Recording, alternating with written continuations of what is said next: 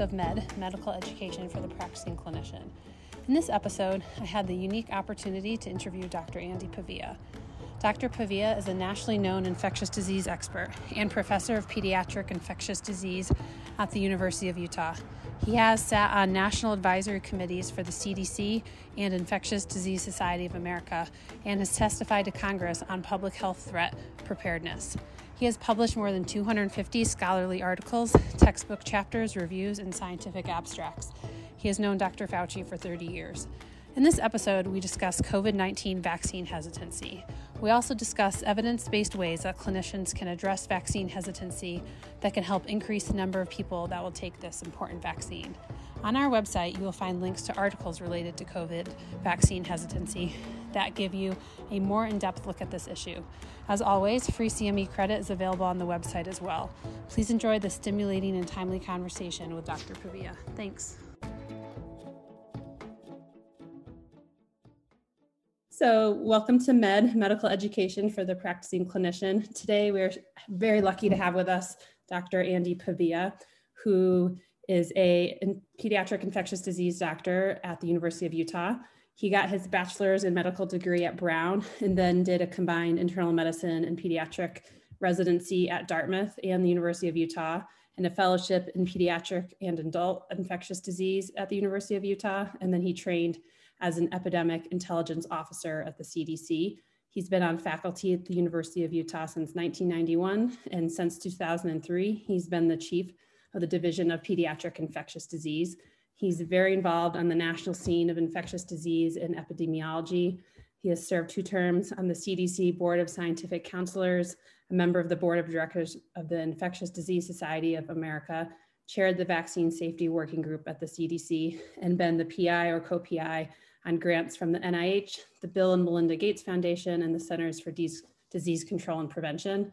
He's a frequent consultant to the CDC. You may have heard him on NPR discussing COVID, or I found a video of you testifying to Congress on public health threat preparedness from a while ago. So I guess maybe we should have listened a while ago when you were talking. Is there any other uh, big notes that I missed that you want us to tell tell us about yourself? No, that makes me uh, sound very old and feel very old. Um, so, so, but you, you did bring up um, that testimony before Congress. And really, I've been involved with a lot of other experts in this area on pandemic preparedness now for some 20 odd years, trying to raise the level of awareness and the level of preparation on pandemics. Of course, we, we put flu at the top of our list of pandemics right. and coronavirus number two. So uh, we were wrong about that and so many other things. But you know, at, at least we knew that we needed to be better prepared for pandemics. So you actually thought about coronavirus prior to this? No, the, the you know SARS uh, pandemic, uh, SARS it wasn't a pandemic, although it did spread around the world. The, the SARS uh, crisis really was a wake up call, and people will probably have forgotten most of the details. I believe it was in 2003. It involved uh, four continents, um, ended up killing about, about 8,000 people, uh, and was really quite lethal and spread easily in hospitals. But it was easily contained because it didn't spread outside of hospitals, and people only were contagious after they got very sick. Mm. Uh, but it was a wake up call that these coronaviruses, which are everywhere in the animal kingdom, right. had the ability to spill over, jump into our species. And then MERS, uh, which people may remember is the other coronavirus that took on an epidemic form, spread from camels who presumably were infected by another reservoir like bats, mm-hmm. but caused some pretty severe disease in the Middle East, uh, with one outbreak occurring in Korea. So we knew coronaviruses had a lot of tricks up their sleeve, right. but we were still, we underestimated our opponent. For sure. So do you think we've learned some lessons that'll make us better prepared for the next pandemic or epidemic that will come our way eventually, I'm sure? Well, I have two answers for that. Scientifically, I think we've learned a lot. We've learned a lot about the flexibility of coronaviruses. We've watched this coronavirus really um, evolve in front of us, you know, from right. its first jump into humans to becoming this very efficient and deadly pathogen that spreads so easily. Um, so I think we've learned a lot about how, how to track potential emerging infections, about how to dig down and look at their genetic code to understand what they can do, uh, to try and figure out when it's a completely new disease, what might mean. So I'm optimistic about that part. The, the other part is, are we going to invest in the infrastructure it's going to take to detect something early? Are we going to have political will to stop it? Are we going to have the tools at hand? Uh, even though I'm normally an optimist, I'm kind of pessimistic about that. I think as soon as, as the pen goes away, our attention will turn somewhere else. Uh, nobody ever wants to invest in the fire department until the house is burning.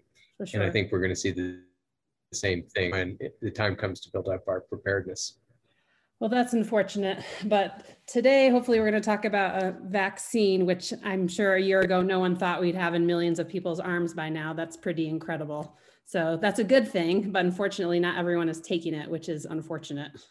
Yeah, I mean, these vaccines exceeded most of our wildest expectations. We didn't expect a vaccine that would be greater than 90% effective level of them, and several others that have efficacy that we would have you know, we would have killed for before that, uh, you know, the 70s would have been a great target uh, for efficacy. And these vaccines have proved to be really very, very safe. Uh, the mRNA vaccines, aside from anaphylaxis, have really not had any serious or life-threatening side effects, at least as we understand it so far, with all the caveats about what we don't know yet. Um, you know, the clotting side effect that appears to be associated with the J&J vaccine appears to be extraordinarily rare. And the incidence of really severe side effects is probably on a par with other vaccines that we use.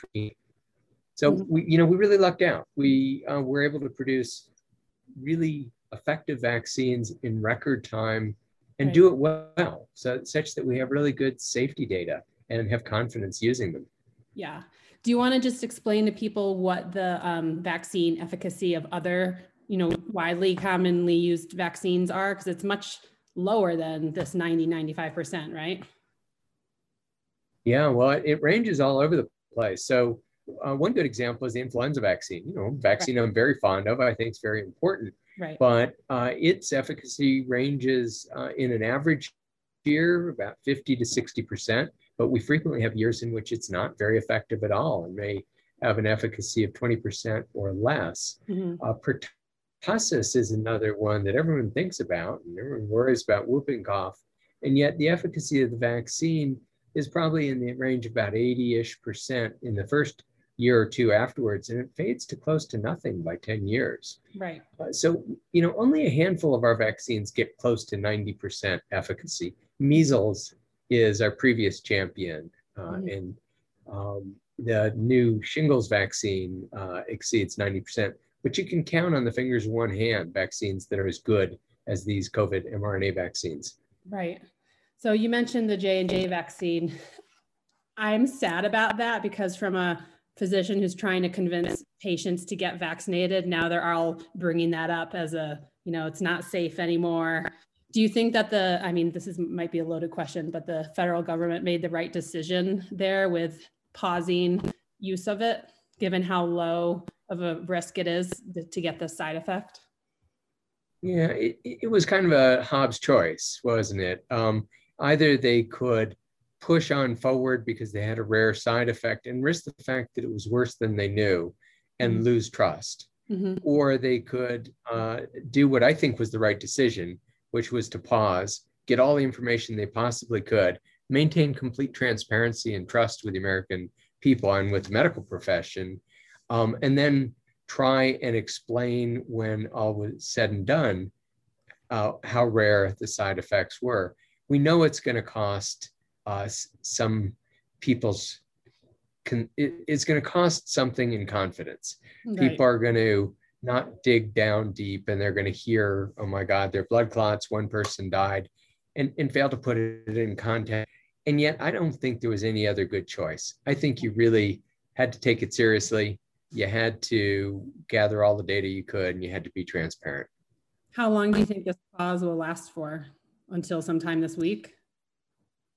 That's what I think is most likely. Uh, the ACIP is meeting on Friday. Uh, we don't know of any large number of additional cases that have been found. And the intention was always once they had really collected all the additional cases they could uh, to go ahead and get the vaccination uh, program rolling again and figure out whether there were caveats needed. Um, you know, so far, all of the cases of cerebral venous thrombosis have been in young women, uh, 18 to 49. And so, you know, there are a number of options. For instance, they could give uh, some clear guidance and warnings, particularly aimed at the group that appears to be most at risk. They have done a great job, I think, so far of educating physicians that this looks like heparin-induced thrombocytopenia uh, and thrombosis or uh, uh, autoimmune thrombocytopenia and thrombosis. So we should be using heparin uh, anticoagulants if we suspect it and that the cardinal sign is thrombocytopenia. Mm. Um, you know, and, and we may preferentially think about who uh, should get the J&J vaccine. And you know, it may not be the very best option for women of reproductive age, particularly if they have other risk factors for clotting, like right. using hormonal medications, or oral contraceptives, or uh, drugs for menstrual irregularities. Mm. Yeah. Or if you're if you're pregnant, is it okay to get J and J? Well, we don't know. I mean, there have been no complications so far among pregnant women, right. but pregnancy is a hypercoagulable state, and right Right. You know, we've all seen um, pregnant women have clotting complications, just mm-hmm. like women on OCPs do. So that might be a group in which the mRNA vaccines are, you know, provide you an, an extra margin of safety. Right. Yeah. So I was hoping we could go over some of the most common um, questions that people on the front line get when we're trying to talk to people about vaccines.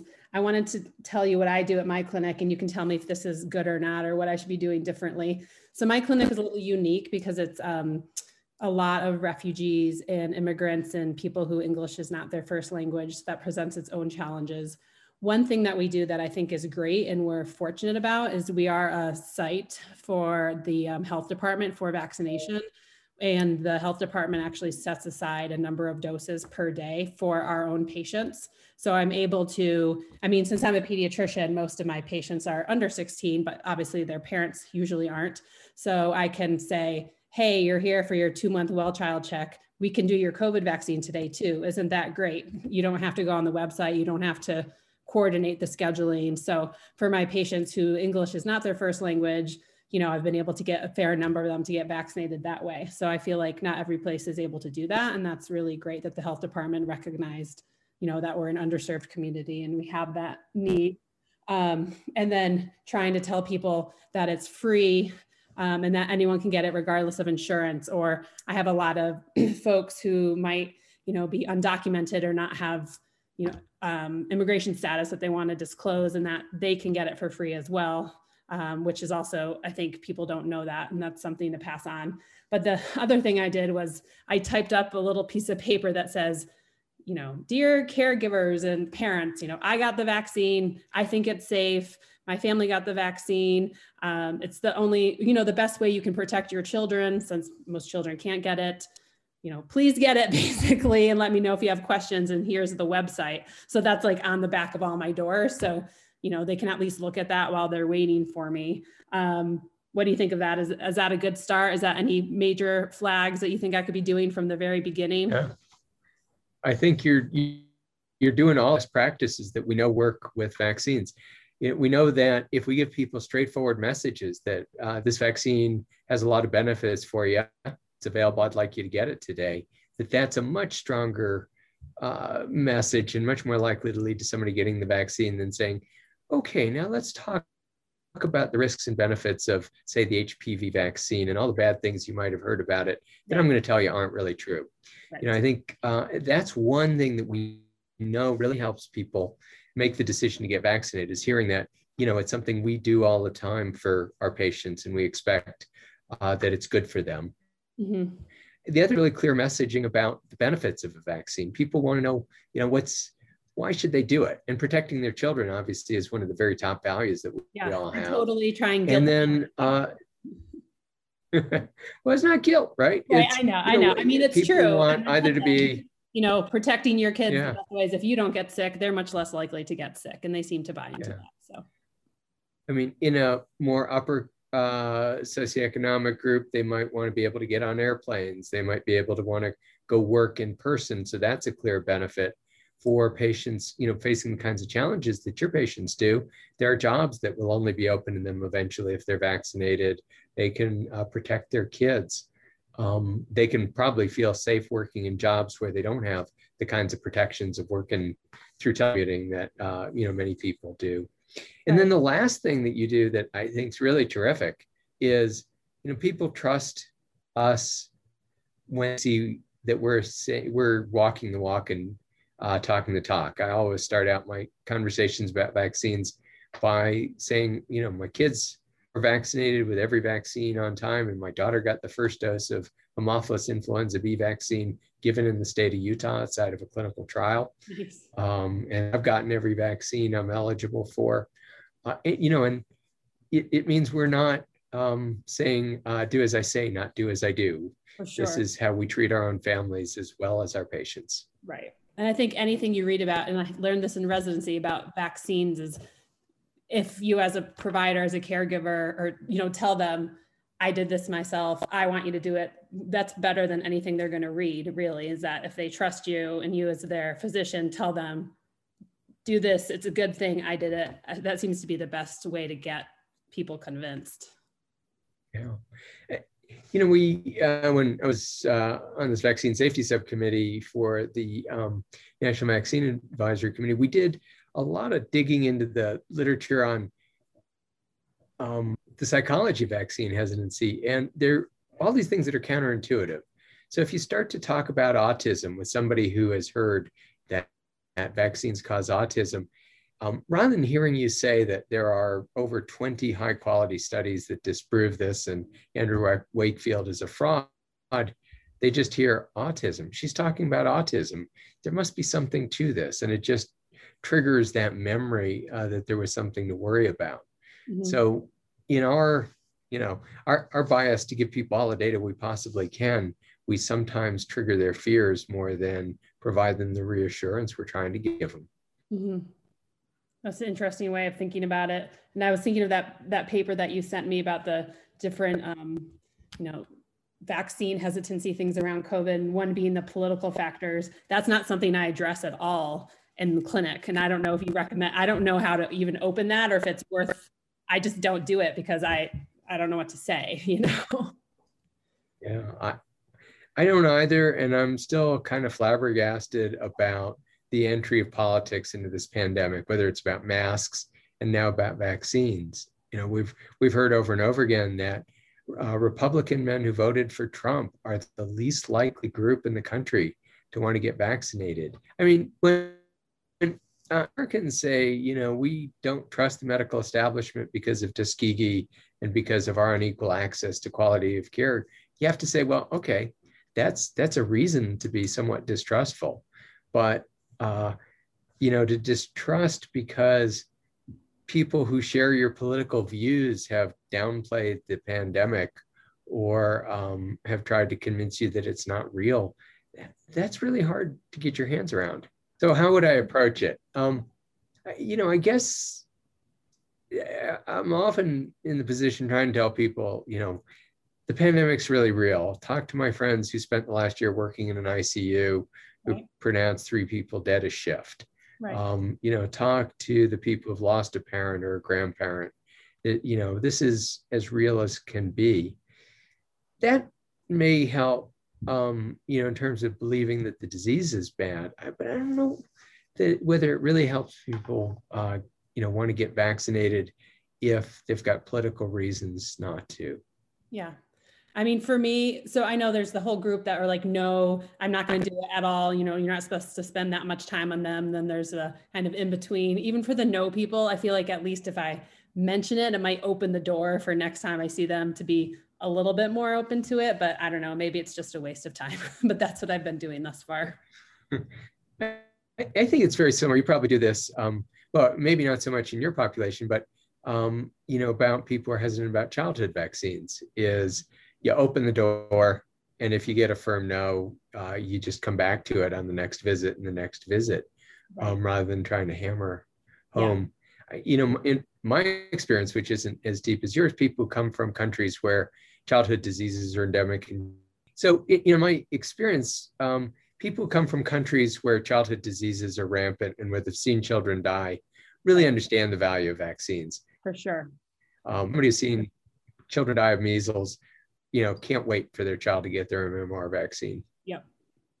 Yeah, that's definitely the case. I have no the amount of vaccine hesitancy I have in my refugee population is pretty much zero. But I still, it's interesting because I thought their parents would be all excited about getting the COVID vaccine, but I have a lot of hesitancy about that for the parents, which has been a bit frustrating. One of the big things is they're worried about the long-term effects. And i feel like i don't have a great answer for that because it hasn't been a long time. What what is your suggestion for for that addressing that question? I mean part of it is i'm honest. I'm like you're right. We don't know how you know the long-term effects but the chances of it being something serious are low and the risk of covid is real.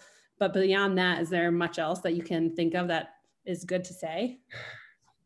Well there you know the, the long-term side effects of vaccines that are bad almost always present right away. So right. something like Guillain-Barré syndrome occurs within a few weeks. Um, you know, those rare cases of encephalitis that we used to see with the old DPT vaccine, those came on, on within a few uh, hours to days. There really are no side effects that we know about that show up months later for right. any other vaccine. So we don't expect that likely for these vaccines. And we're now you know, five months into it, um, uh, uh, 130 million Americans have been vaccinated, say nothing of the rest of the world. So if there were really bad things cropping up uh, with any frequency, I think we would begin to see them. You know, while we always have to acknowledge that you know, no medicine is completely safe, vaccines are probably the safest of that of, of all our medicines, mm-hmm. but they're still medicines. Right, right. And then the other main one I get is this whole was it rushed, the process rushed compared to other vaccines? Because I think yeah. people have this idea that vaccines take years to develop. So, how could it have been developed in a few months? What's your response to that? Well, I, I tell people that the process itself was not rushed. What they did was cut out the dead time. They cut out the time between phase one, where they sit around looking at the data, they cut around the uh, cut out the time that it takes to start producing the vaccine while waiting to see how the phase two and phase three studies turned out so that they had vaccine ready to put in arms as soon as the phase three studies were finished as opposed to another year or two to build the factories and get them certified that we would normally see. Okay. There was legitimate reason to worry about politics intruding. Uh, and, you know, we all worried about it in September and October, some of the things that were said by the past administration kind of made you nervous. Right. But when all was said and done, um, I also tell people, you know, the FDA made all of the data they reviewed public. Right. I sat up the night before the FDA hearing, just like the people on the committee, and poured over the data for myself. Mm-hmm. And, you know, uh, our patients can do that too. Right. So I think transparency is what really gave us confidence. Yeah. Yeah. Um, I think that's a really great thing to remember when we're talking to the patients. Another problem I have is that since I have a pediatric population, most of their parents are on the younger side. They tell me, well, the chances of me getting sick aren't high, or I already had COVID and it was just not like a bad cold. So why should I get vaccinated when I'm not going to, you know, be that sick? And I tell them, yeah. well, just because you had COVID once doesn't mean it will be the same way the second time you get it. And then a lot of my families live in like multi generational households. So I try and say, hey, you can protect your mom, your great aunt, you know, whomever lives with you. But I think, I mean, that is, it is hard to say. I don't know. That that can be a challenging one because yeah, most younger people are going to be okay, but it's more of an altruistic thing. It's not just you, you know. Yeah, I, I think the other thing that young people are worried about are the you know long COVID type symptoms. Right. Because right. even if the disease itself isn't that bad, if you can't work, if you can't play soccer, if you can't concentrate for a few months, that can be pretty devastating to your livelihood and your ability to do the things that you care about. That probably matters more to young people than that very small chance of dying um, or even of being hospitalized and ending up on a ventilator. And I think, you know, for lots of people, as you said, you know, the ability to protect those around you is ultimately going to be an important uh, reason to do it. Mm-hmm. Um, you know, if you infect your mother, your grandmother, how are you going to live with yourself? Or for right. that matter, you know, just uh, a neighbor. Right, right, for sure. Um, I didn't know this. Are younger people more likely to have long COVID symptoms versus older people who survive COVID? I don't think we know that, but I think long COVID is much more disruptive. You know, it's much more of a, a real threat to young people in terms of how they think about it. You know, they get over in a week and maybe they felt terrible, but they recover. But you know, if um, they have heart scarring, if they've got persistent memory deficits or sleep disturbance, um, you know, that really is really problematic. Um, you know, as somebody mostly does pediatric infectious disease, I don't see a lot of the young adults with long COVID, but my colleagues who do tell me that people are missing work for weeks and months. Yeah. Um, or dropping out of school. Yeah. Um, I heard that we're opening a long COVID clinic at the University of Utah. Have you heard about that? And is that true? Yes, we are. So there's one that was just started at Intermountain, and we're opening one at the university. Um, and, and, you know, there, it's got two purposes. One is to figure out how best to care for people in the short term, but the other is to really do the research it takes to figure out what the right treatments are. Because mm-hmm. right now we don't really know. Right. Um, you know, we know that we have to look for organ dysfunction. A small proportion of people with long COVID symptoms will actually really have heart damage or uh, pulmonary fibrosis. Um, it, but we also know that some of the people who are complaining about brain fog when they have neuropsych testing really are showing major cognitive uh, deficits. And mm-hmm. we're trying to figure out what to do about that. For many of the others, it looks like the post-viral you know, fatigue syndrome that we've all dealt with uh-huh. in, in primary care. We don't understand very well, but the symptoms are very, very real. Right, right. What I was going to say is it's interesting how some people with long COVID get better after they get vaccinated. Does anyone know why that's the case? No. and I think um, when the first reports came out, people were very skeptical. But it, there's now some uh, beginnings of data to suggest that it's real and that mm-hmm. vaccination may reset uh, the symptoms for people.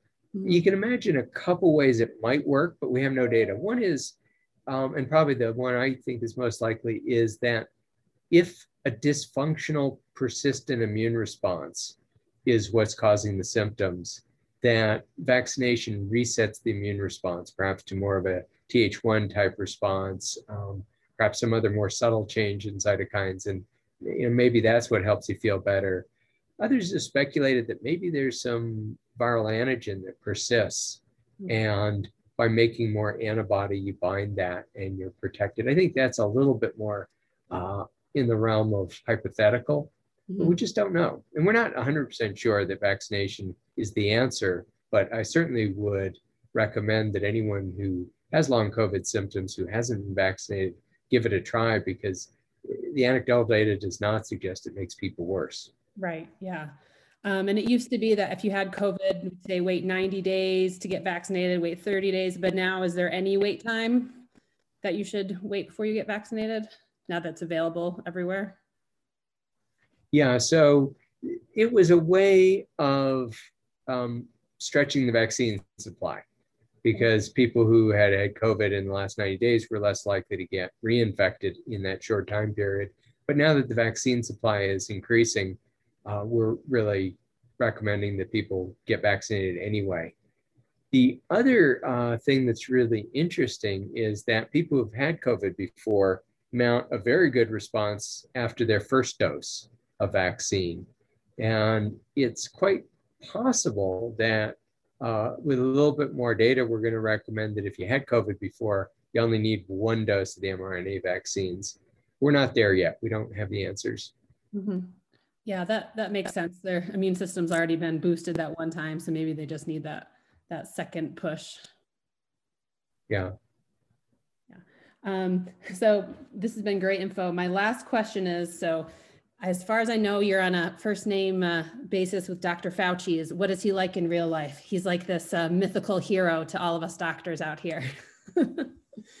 well, I, so I've known him for about uh, 30 odd years. We're not good friends or anything, but we've worked around some of the same diseases uh, and have been in a lot of meetings together. He is um, very, he's incredibly smart. Right. He is quite decisive, but in a very nice and humble sort of way. I will say that, you know, when I was a young HIV doc, I was in meetings with Dr. Fauci, I was pretty intimidated, but I was, um, was also full enough of myself to challenge him on a few things. I usually turned out to be wrong and he was right.